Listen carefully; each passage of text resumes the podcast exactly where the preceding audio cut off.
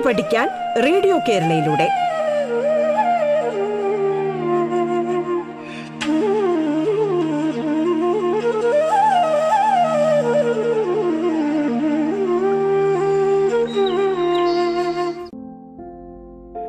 എല്ലാവർക്കും നമസ്കാരം.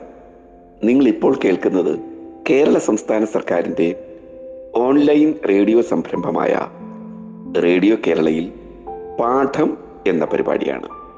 ഞാൻ MS മധു. Chengannur Mulakkuzha government higher secondary സ്കൂളിലെ ചരിത്ര അധ്യാപകനാണ്. എൻ്റെ വീട് പത്തനംതിട്ടയ്ക്കടുത്തുള്ള പള്ളിക്കോട്. കഴിഞ്ഞ ക്ലാസ്സിൽ നമ്മൾ ചർച്ച ചെയ്ത പാഠഭാഗങ്ങൾ നന്നായി മനസ്സിലാക്കി വായിച്ച് പഠിക്കുന്നുണ്ട് അല്ലേ? Very good. റേഡിയോ കേരളയിലെ പാഠം എന്താണെന്ന് നിങ്ങൾക്കറിയാം. എങ്കിലും ഒന്നുകൂടി ഞാൻ പറയാം. എന്താ? 10ാം ക്ലാസ് വരെയുള്ള ക്ലാസ്സുകളിലെ പാഠഭാഗം ഓൺലൈനിലൂടെ വളരെ ലളിതമായി നിങ്ങളിലേക്ക് എത്തിക്കുകയാണ് പാഠം. നമ്മൾ ചർച്ച ചെയ്തുകൊണ്ടിരിക്കുന്ന പാഠഭാഗം 10ാം ക്ലാസ്സിലെ സാമൂഹ്യശാസ്ത്രത്തിലെ 2ാം അധ്യായമാണ്, ലോകം 20ാം നൂറ്റാണ്ടിൽ. കഴിഞ്ഞ ക്ലാസ്സിൽ നമ്മൾ മുതലാളിത്തം, കോളനിവൽക്കരണം, സാമ്രാജ്യത്വം, 1ാം ലോകയുദ്ധം, ഫാഷിസം, നാസിസം ഒക്കെ നമ്മൾ ചർച്ച ചെയ്തു. ഇന്നത്തെ ക്ലാസ്സോടുകൂടി ഈ ചാപ്റ്റർ അവസാനിക്കുകയാണ്.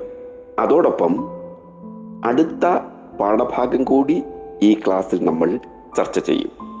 അത് ചരിത്രത്തെ സംബന്ധിച്ചല്ല, മറ്റൊരു ഭാഗമാണ് പൊതുഭരണത്തെക്കുറിച്ച്. എന്താ? അപ്പോൾ നമുക്ക് ക്ലാസ് ആരംഭിക്കാം. സോവിയറ്റ് യൂണിയന്റെ തകർച്ച. 20ാം നൂറ്റാണ്ടിന്റെ അന്ത്യദശകത്തിലുണ്ടായ സുപ്രധാനമായ സംഭവമാണ് സോവിയറ്റ് യൂണിയന്റെ തകർച്ച. ഇതിനിടയാക്കിയ കാരണങ്ങൾ എന്തെല്ലാമാണ്? നമുക്ക് ചർച്ച ചെയ്യാം. 1. മിഖായേൽ ഗോർബച്ചേവിന്റെ ഭരണപരിഷ്കാരങ്ങൾ. അദ്ദേഹത്തിന്റെ ഭരണപരിഷ്കാരങ്ങളിൽ പ്രധാനപ്പെട്ടതാണ് ഗ്ലാസ്നോസ്തും പെരിസ്ട്രോയിക്കും. Mikhail Gorbachev ആരാണെന്നറിയാമോ? അദ്ദേഹമാണ് സോവിയറ്റ് യൂണിയന്റെ പ്രസിഡന്റ്, അന്നത്തെ സോവിയറ്റ് യൂണിയന്റെ പ്രസിഡന്റ്. അദ്ദേഹത്തിന്റെ പരിഷ്കാരങ്ങൾ സോവിയറ്റ് യൂണിയന്റെ തകർച്ചയ്ക്ക് ഇടയാക്കി. മറ്റ് പല കാരണങ്ങളുമുണ്ട്. അവ സോഷ്യലിസത്തിന്റെ അടിസ്ഥാന തത്വങ്ങളിൽ നിന്നുള്ള വ്യതിചലനം, ഉദ്യോഗസ്ഥരുടെ കെടുകാര്യസ്ഥതയും അഴിമതിയും, സാമ്പത്തിക രംഗത്തെ മാറ്റങ്ങൾ ഉൾക്കൊള്ളുന്നതിലുണ്ടായ പരാജയം ഒക്കെ സോവിയറ്റ് യൂണിയന്റെ തകർച്ചയ്ക്ക് ഇടയാക്കിയ കാരണങ്ങളാണ്. നമുക്ക് ഗ്ലാസ്നോസ്തും പെരിസ്ട്രോയ്ക്കയും എന്താണെന്ന് പരിശോധിക്കാം. രാഷ്ട്രീയ രംഗത്ത് തുറന്ന സമീപനം, ഓപ്പൺനെസ്, നടപ്പിലാക്കുന്നതിനായി ഗോർബച്ചേവ് കൊണ്ടുവന്ന പരിഷ്കാരമാണ് ഗ്ലാസ്നോസ്ത്. ഇത് പ്രകാരം പൗരാവകാശങ്ങളുടെ മേലുള്ള എല്ലാ നിയന്ത്രണങ്ങളും നീക്കം ചെയ്തു. മാത്രമല്ല, പത്രമാധ്യമങ്ങളുടെ മേലുള്ള നിയന്ത്രണങ്ങളും ഗ്ലാസ്നോസ്ത് പ്രകാരം നീക്കം ചെയ്തു. പിന്നെ മറ്റൊന്ന്, സോവിയറ്റ് യൂണിയന്റെ സമ്പദ്ഘടന പുനഃസംഘടിപ്പിക്കുന്നതായിരുന്നു. ഈ പരിഷ്കാരമാണ് പെരിസ്ട്രോയിക്ക എന്ന പേരിൽ അറിയപ്പെട്ടത്. ഉൽപാദന മേഖലയിലെ രാഷ്ട്രത്തിന്റെ നിയന്ത്രണം അവസാനിപ്പിക്കുക, കേന്ദ്രീകൃത ആസൂത്രണത്തിൽ ഇളവ് വരുത്തുക എന്നിവ പെരിസ്ട്രോയിക്കയുടെ ഭാഗമായിരുന്നു. എന്തായാലും ഈ 2 പരിഷ്കാരങ്ങൾ കൊണ്ട് സോവിയറ്റ് യൂണിയന്റെ പതനം ഏതാണ്ട് ഉറപ്പാക്കുകയായിരുന്നു. 1991-ൽ ഗോർബച്ചേവ് പ്രസിഡന്റ് സ്ഥാനം രാജിവെച്ചതോടെ സോവിയറ്റ് യൂണിയൻ ഇല്ലാതായി. സോവിയറ്റ് യൂണിയന്റെ തകർച്ചയോടെ ശീതസമരം അവസാനിച്ചു. അത് അന്തർദേശീയ രംഗത്ത് വൻ പ്രത്യാഘാതങ്ങൾക്ക് കാരണമായി. ഇരുധ്രുവ ലോകം തകരുകയും അമേരിക്കയുടെ ആധിപത്യത്തിലുള്ള ഏകധ്രുവ ലോകം ഉയർന്നു വരികയും ചെയ്തു. എന്താണ് ഏകധ്രുവ ലോകം എന്ന് നമുക്ക് പരിശോധിക്കാം. ഏകധ്രുവ ലോകം അമേരിക്കൻ ആധിപത്യമാണ്. സോവിയറ്റ് യൂണിയന്റെ തകർച്ച അമേരിക്ക ആഗോള ശക്തിയായി മാറുന്നതിന് ഇടയായി. ഇതോടെ ലോക രാഷ്ട്രീയത്തിന്റെ കേന്ദ്രം അമേരിക്കയായി. ഇത് ഏകധ്രുവ ലോകം എന്നറിയപ്പെടുന്നു. അമേരിക്ക ആഗോള രംഗത്ത് തങ്ങളുടെ ആധിപത്യം നിലനിർത്താൻ പല തന്ത്രങ്ങളും ആവിഷ്കരിച്ചു. അവ എന്തെല്ലാമാണ്? നിങ്ങൾ പത്രമൊക്കെ വായിക്കുന്നവരാണല്ലോ. എങ്കിലും നമുക്ക് പറയാം. അന്താരാഷ്ട്ര ഏജൻസികളെ ഉപയോഗപ്പെടുത്തി രാജ്യങ്ങൾക്ക് സാമ്പത്തിക സൈനിക സഹായം നൽകി. സൈനിക കൂട്ടുകെട്ടുകൾ വ്യാപിപ്പിച്ചു. മാധ്യമങ്ങളെ തങ്ങളുടെ താൽപര്യങ്ങൾക്കായി ഉപയോഗിച്ചു.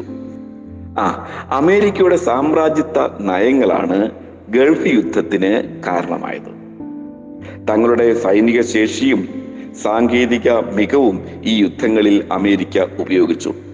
എന്നാൽ അമേരിക്കൻ ആധിപത്യത്തിനെതിരായ കൂട്ടായ്മകൾ ലോകത്തിന്റെ വിവിധ ഭാഗങ്ങളിൽ രൂപപ്പെടുന്നുമുണ്ട് കേട്ടോ. ഗൾഫ് യുദ്ധത്തിന്റെ കാര്യം പറഞ്ഞല്ലോ. ആ ഗൾഫ് യുദ്ധത്തെ കുറിച്ച് രണ്ടു വാക്ക് പറയാം. രണ്ടാം ലോക യുദ്ധത്തിന് ശേഷമുണ്ടായ പ്രധാന സംഭവങ്ങളുടെ കൂട്ടത്തിൽപ്പെടുത്താവുന്നതാണ് 1991-ലും 2003-ലും നടന്ന ഗൾഫ് യുദ്ധങ്ങൾ. ഇറാഖിലെ ഭരണാധികാരിയായ സദ്ദാം ഹുസൈൻ കുവൈറ്റിനെ ആക്രമിച്ചതിനെ തുടർന്ന് ഗൾഫ് യുദ്ധം പൊട്ടിപ്പുറപ്പെട്ടു. അമേരിക്കയുടെയും ബ്രിട്ടന്റെയും നേതൃത്വത്തിലുള്ള സൈനിക സഖ്യം ഇറാഖിനെ ആക്രമിച്ച് കുവൈറ്റ് മോചിപ്പിച്ചു. പെട്രോളിയം ഉൽപ്പന്നങ്ങളുടെ നിയന്ത്രണം കൈവശപ്പെടുത്തുന്നത് സംബന്ധിച്ചുണ്ടായ തർക്കങ്ങളാണ് ഈ യുദ്ധങ്ങൾക്ക് കാരണമായത്. ഈ ഗൾഫ് യുദ്ധത്തിന്റെ അവസാനം സദ്ദാം ഹുസൈൻ കൊല്ലപ്പെടുകയാണ്. അമേരിക്കയും സഖ്യകക്ഷികളും അദ്ദേഹത്തെ പിടികൂടി വധിക്കുകയാണ് ഉണ്ടായത്. അതിനെപ്പറ്റി കൂടുതൽ നിങ്ങൾ മനസ്സിലാക്കുകയും ചർച്ച ചെയ്യുകയും ഒക്കെ ചെയ്യണം. ഇനി നമുക്ക് മറ്റു ചില കാര്യങ്ങൾ സംസാരിക്കാം. അവ നവസാമ്രാജ്യത്വം അഥവാ നിയോ ഇംപീരിയലിസം എന്താണ് എന്ന് നമുക്ക് പരിശോധിച്ചുകൊണ്ട് ബാക്കി കാര്യങ്ങൾ ചർച്ച ചെയ്യാം. നവ സാമ്രാജ്യത്വം അല്ലെങ്കിൽ നിയോ ഇംപീരിയലിസം രണ്ടാം ലോകയുദ്ധാനന്തരം ലോകത്ത് പുതിയ തരത്തിലുള്ള സാമ്രാജ്യത്വ വ്യവസ്ഥിതി രൂപപ്പെട്ടു. ഒരു രാജ്യത്ത് രജിസ്റ്റർ ചെയ്ത് വിവിധ രാഷ്ട്രങ്ങളിലായി പ്രവർത്തിക്കുന്ന കമ്പനികളാണ് ബഹുരാഷ്ട്ര കമ്പനികൾ, മൾട്ടിനാഷണൽ കമ്പനികൾ എന്ന് പറയും. സ്വന്തം താല്പര്യങ്ങൾക്ക് വേണ്ടി വികസ്വരവും അവികസിതവുമായ രാജ്യങ്ങളുടെ സാമ്പത്തിക, സാമൂഹിക, സാംസ്കാരിക മേഖലകളിൽ ഇടപെടാൻ തുടങ്ങിയ അവർ. ഇത് നവസാമ്രാജ്യത്വം അല്ലെങ്കിൽ നിയോ ഇംപീരിയലിസം എന്നറിയപ്പെടുന്നു. മൂന്നാം ലോക രാജ്യങ്ങളിലെ സമ്പത്ത് കൈവശപ്പെടുത്താൻ ബഹുരാഷ്ട്ര കമ്പനികൾ മത്സരിച്ചു. അവരുടെ തന്ത്രങ്ങൾ പുതിയൊരു ഉപഭോഗ സംസ്കാരം വളർന്നു വരുന്നതിന് ഇടയായി. ഇതിലൂടെ വികസ്വര രാജ്യങ്ങൾ ബഹുരാഷ്ട്ര കമ്പനികളുടെ കമ്പോളങ്ങളായി മാറി. വികസിത രാജ്യങ്ങളിലെ ഉൽപ്പന്നങ്ങൾ വികസ്വര രാജ്യങ്ങളുടെ ഗ്രാമങ്ങളിൽ വരെ എത്തിച്ചേർന്നു. ബഹുരാഷ്ട്ര കമ്പനികളോട് മത്സരിക്കാൻ കഴിയാത്ത തദ്ദേശീയ സാമ്പത്തിക മേഖലകൾ തകരാൻ തുടങ്ങി. അപ്പോൾ നവസാമ്രാജ്യത്വം മൂന്നാം ലോക രാജ്യങ്ങളിലെ സാമ്പത്തിക മേഖലകളെ എങ്ങനെയെല്ലാം ബാധിച്ചു എന്ന് നിങ്ങൾക്കിനിയും ചർച്ച ചെയ്യാമല്ലോ, അല്ലേ? അപ്പൊ ഇനിയും മറ്റ് കാര്യങ്ങൾ നമുക്ക് സംസാരിക്കാം. അത് പുത്തൻ സാമ്പത്തിക പരിഷ്കാരം അഥവാ ന്യൂ ഇക്കണോമിക് പോളിസി എന്ന വിഷയത്തെ ആസ്പദമായി ചെറിയ ഒരു വിവരണമാണ്. നവസാമ്രാജ്യത്വത്തിന്റെ ആശയങ്ങളായിരുന്നു ആഗോളവൽക്കരണം, സ്വകാര്യവൽക്കരണം, ഉദാരവൽക്കരണം എന്നിവ. മുൻ ക്ലാസ്സുകളിൽ അവ നിങ്ങൾ ചർച്ച ചെയ്തിട്ടുണ്ട്. എന്താണെന്ന് നിങ്ങൾക്കറിയാം. ഉദാരവൽക്കരണം എന്താണെന്ന് ഒന്നുകൂടി പറയാം. ഉദാരവൽക്കരണം എന്ന് പറഞ്ഞാൽ ബഹുരാഷ്ട്ര കമ്പനികളുടെ ഉൽപ്പന്നങ്ങൾക്കും മൂലധനത്തിനും നിയന്ത്രണങ്ങളില്ലാതെ കടന്നു വരാനായി ഇറക്കുമതി നിയമങ്ങളും നികുതികളും ഉദാരമാക്കി. അതാണ് ഉദാരവൽക്കരണം എന്ന് പറയുന്നത്. സ്വകാര്യവൽക്കരണം എന്താണെന്ന് നിങ്ങൾക്കറിയാം. സ്വകാര്യ മേഖലയെ പ്രോത്സാഹിപ്പിക്കുന്നതിന്റെ ഭാഗമായി പൊതുമേഖലാ സ്ഥാപനങ്ങളെ സ്വകാര്യവൽക്കരിച്ചു. ഇനിയും ആഗോളവൽക്കരണം, ഗ്ലോബലൈസേഷൻ എന്താണെന്ന് നോക്കാം. അപ്പൊ രാഷ്ട്രത്തിന്റെ സമ്പദ് വ്യവസ്ഥയെ ആഗോള സമ്പദ്ഘടനയുമായി ബന്ധിപ്പിച്ചു. ബഹുരാഷ്ട്ര കമ്പനികളുടെ താല്പര്യങ്ങൾ സംരക്ഷിച്ചു. മത്സരങ്ങളിൽ ഊന്നിയ കമ്പോളം നിലവിൽ വന്നു. അതിരുകളില്ലാത്ത ഉൽപ്പന്നങ്ങൾ, സേവനങ്ങൾ, വിഭവങ്ങൾ, മൂലധനം, പുത്തൻ സാങ്കേതികവിദ്യ, മനുഷ്യ വിഭവശേഷി എന്നിവയുടെ ഒഴുക്ക് സൃഷ്ടിച്ചു. അപ്പൊ ഇതൊക്കെ എങ്ങനെയാണ് നടപ്പിലാക്കിയത്? ലോകബാങ്ക്, അന്താരാഷ്ട്ര നാണയനിധി അഥവാ IMF, ലോക വ്യാപാര സംഘടന WTO, വേൾഡ് ട്രേഡ് ഓർഗനൈസേഷൻ തുടങ്ങിയ അന്താരാഷ്ട്ര സ്ഥാപനങ്ങൾ ആഗോളവൽക്കരണത്തിന് അനുസൃതമായ നയങ്ങൾ രൂപവൽക്കരിക്കുകയും നടപ്പിലാക്കുകയും ചെയ്തു. ആഗോളവൽക്കരണം ലോകത്തിന് മുന്നിൽ പുതിയ സാധ്യതകളും അവസരങ്ങളും തുറന്നിട്ടു. വിവര വിനിമയ സാങ്കേതിക വിദ്യയുടെ വ്യാപനവും സാധനങ്ങളുടെയും സേവനങ്ങളുടെയും രാജ്യാതിർത്തികൾ കടന്നുള്ള വിനിമയവും ആഗോള ഗ്രാമം അഥവാ ഗ്ലോബൽ വില്ലേജ് എന്ന ആശയത്തിന് രൂപം നൽകി. എന്നാൽ ആഗോളവൽക്കരണം വികസ്വര രാജ്യങ്ങളെ ദോഷകരമായി ബാധിച്ചു. അതെങ്ങനെയാണ്? പറയാം. ദേശരാഷ്ട്രമെന്ന ആശയത്തിന് ബഹുരാഷ്ട്ര കമ്പനികളുടെ കടന്നുകയറ്റം വെല്ലുവിളിയായി. അതുപോലെ തദ്ദേശീയ സംസ്കാരങ്ങളുടെ തകർച്ചയ്ക്ക് വഴിയൊരുക്കി. കാർഷികോൽപ്പന്നങ്ങളുടെ വിലയിടിഞ്ഞു, പൊതുമേഖലാ സ്ഥാപനങ്ങൾ തകർന്നു, സാമൂഹിക സേവന മേഖലകളിൽ നിന്നും സർക്കാരുകൾ പിന്മാറി, പ്രകൃതി വിഭവങ്ങൾ കൊള്ളയടിക്കപ്പെട്ടു.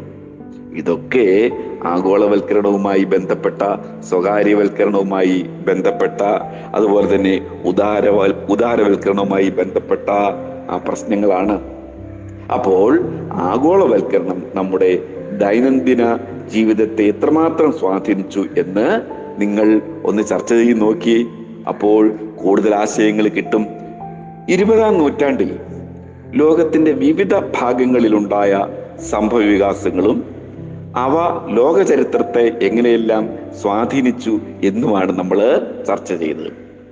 സാമ്രാജ്യത്വത്തിന്റെ ആവിർഭാവത്തിന് വഴിതെളിച്ച സാഹചര്യങ്ങൾ, സാമ്രാജ്യത്വം നേരിട്ട പ്രതിസന്ധികൾ, സാമ്രാജ്യത്വത്തിന്റെ പ്രത്യാഘാതങ്ങൾ എന്നിവ 20-ാം നൂറ്റാണ്ടിന്റെ ചരിത്രത്തെ രൂപപ്പെടുത്തുന്നതിൽ വലിയ പങ്കാണ് വഹിച്ചത്.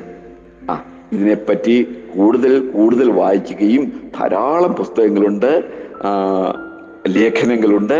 ഇതൊക്കെ നിങ്ങൾ കൂടുതൽ വായിക്കുകയും പഠിക്കുകയും ഒക്കെ ചെയ്താൽ ഇന്നത്തെ ലോകത്തെക്കുറിച്ചും ഇനി വരാനിരിക്കുന്ന ലോകം എങ്ങനെയുള്ളതാകണം എന്നതിനെ കുറിച്ചും ഒക്കെ നിങ്ങൾക്ക് മനസ്സിലാകും.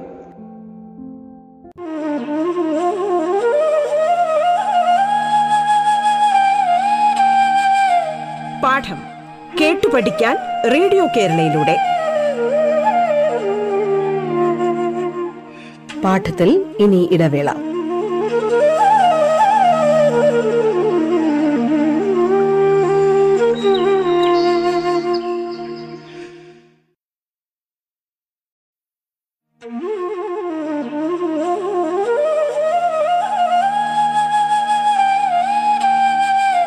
പാഠം കേട്ടു പഠിക്കാൻ റേഡിയോ കേരളയിലൂടെ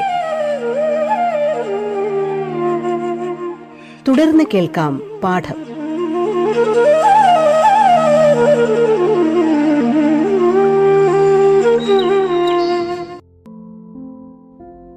പൊതുഭരണം പുസ്തകം ഒന്ന് നോക്കി. അതിലെ 3-ാം അധ്യായത്തിലെ ആദ്യത്തെ പേജിൽ എന്താണ് കാണുന്നത്? ഒരപേക്ഷയുടെ മാതൃകയാണല്ലേ. വിവരാവകാശ നിയമം അടിസ്ഥാനമാക്കി സമർപ്പിക്കപ്പെട്ട ഒരു അപേക്ഷയാണിത്.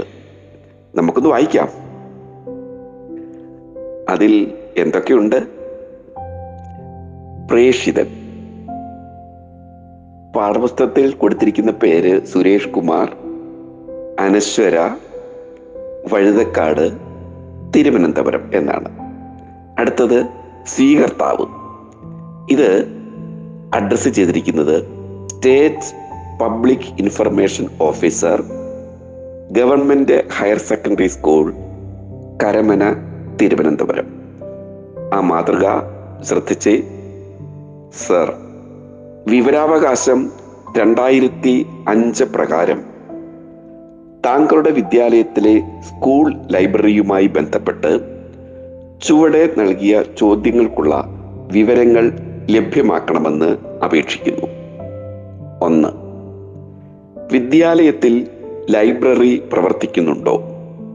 ഉണ്ടെങ്കിൽ പ്രവർത്തന സമയം എപ്പോൾ മുതൽ എപ്പോൾ വരെ? 2. ലൈബ്രറിക്ക് പ്രത്യേക ചുമതലക്കാരുണ്ടോ? 3. സ്കൂൾ ലൈബ്രറിയിൽ സ്റ്റോക്ക് രജിസ്റ്റർ പ്രകാരം എത്ര പുസ്തകങ്ങളുണ്ട്? 4. സ്കൂൾ ലൈബ്രറിയിൽ വരുത്തുന്ന പ്രസിദ്ധീകരണങ്ങൾ ഏതെല്ലാമാണ്? പിന്നെ അടിയിൽ പേരെഴുതി ഒപ്പ് ഇട്ടിട്ടുണ്ട്, സുരേഷ് കുമാർ ഒപ്പ് എന്ന്. പിന്നെ തിരുവനന്തപുരം 25/8/2015 ഈ അപേക്ഷ എഴുതിയിരിക്കുന്നത് എന്നും സൂചിപ്പിച്ചിട്ടുണ്ട്, അല്ലേ? അപ്പോഴ് ഈ അപേക്ഷ സ്കൂളിൻ്റെ പ്രധാന ചുമതല കുട്ടികൾക്ക് മികച്ച പഠനാവസരങ്ങൾ ഒരുക്കുക എന്നതിനെ സൂചിപ്പിക്കുന്നത് ഒന്നാണ്, അല്ലേ? അതായത് സ്കൂളിൻ്റെ ലക്ഷ്യം അതാണ്. സ്കൂൾ ലൈബ്രറികൾ ഇതിൽ പ്രധാന പങ്ക് വഹിക്കുന്നുണ്ട് സ്കൂളിൻ്റെ പഠന കാര്യങ്ങളിൽ. നിങ്ങൾ ലൈബ്രറിയിൽ പോവുകയും പുസ്തകങ്ങൾ വാങ്ങുകയും വായിക്കുകയും ഒക്കെ ചെയ്യുന്നുണ്ടല്ലോ, നിങ്ങൾക്കറിയാം കാര്യങ്ങൾ. സ്കൂളുകൾ പോലെ ദൈനംദിന ജീവിതവുമായി ബന്ധപ്പെട്ട നിരവധി ഗവൺമെൻറ് സ്ഥാപനങ്ങൾ നമുക്ക് ചുറ്റുമുണ്ട്. എന്തൊക്കെയാണെന്ന് നിങ്ങൾക്കറിയാം.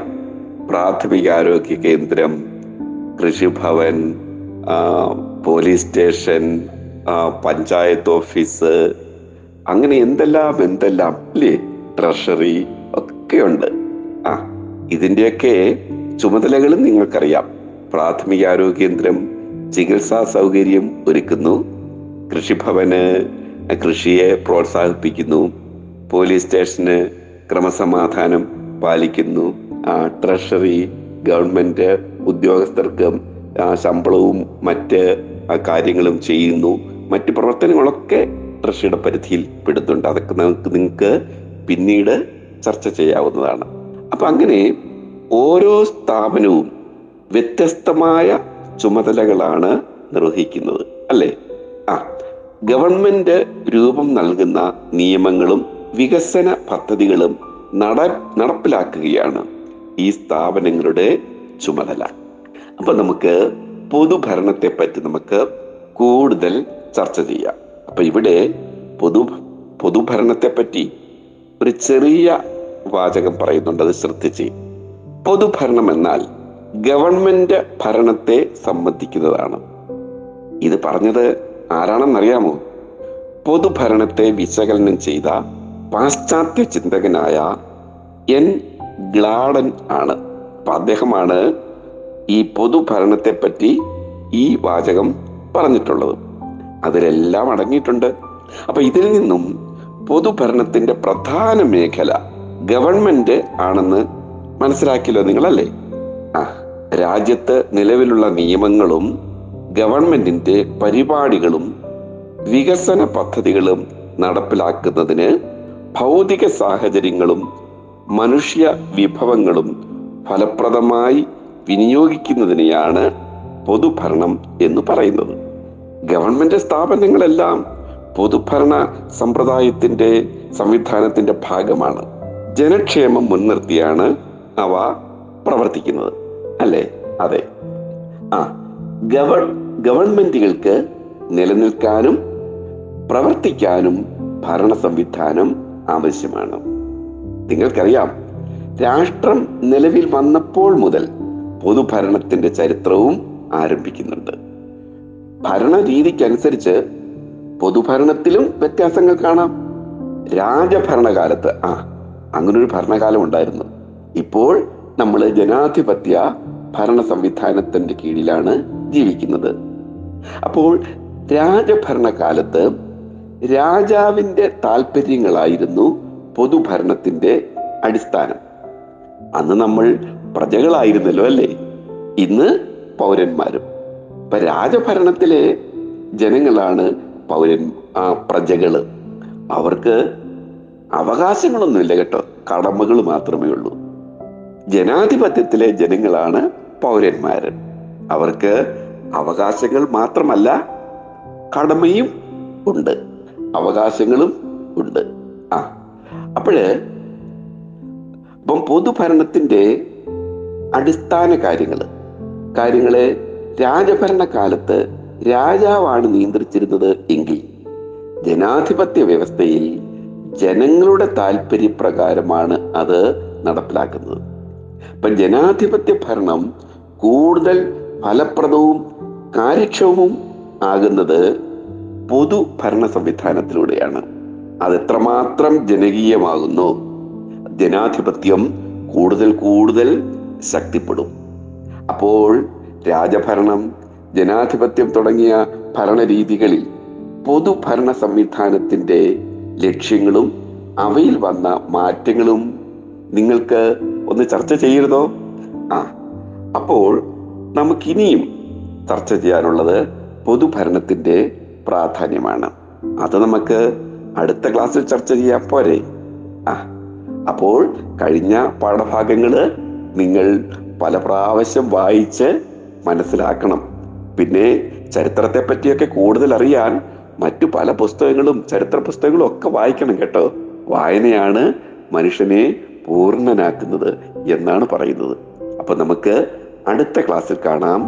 Okay, thank you.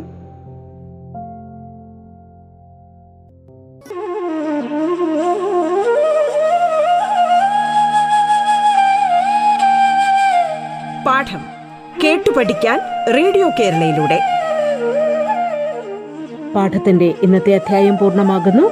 ഇനി അടുത്ത ദിവസം കേൾക്കാം. നമസ്കാരം.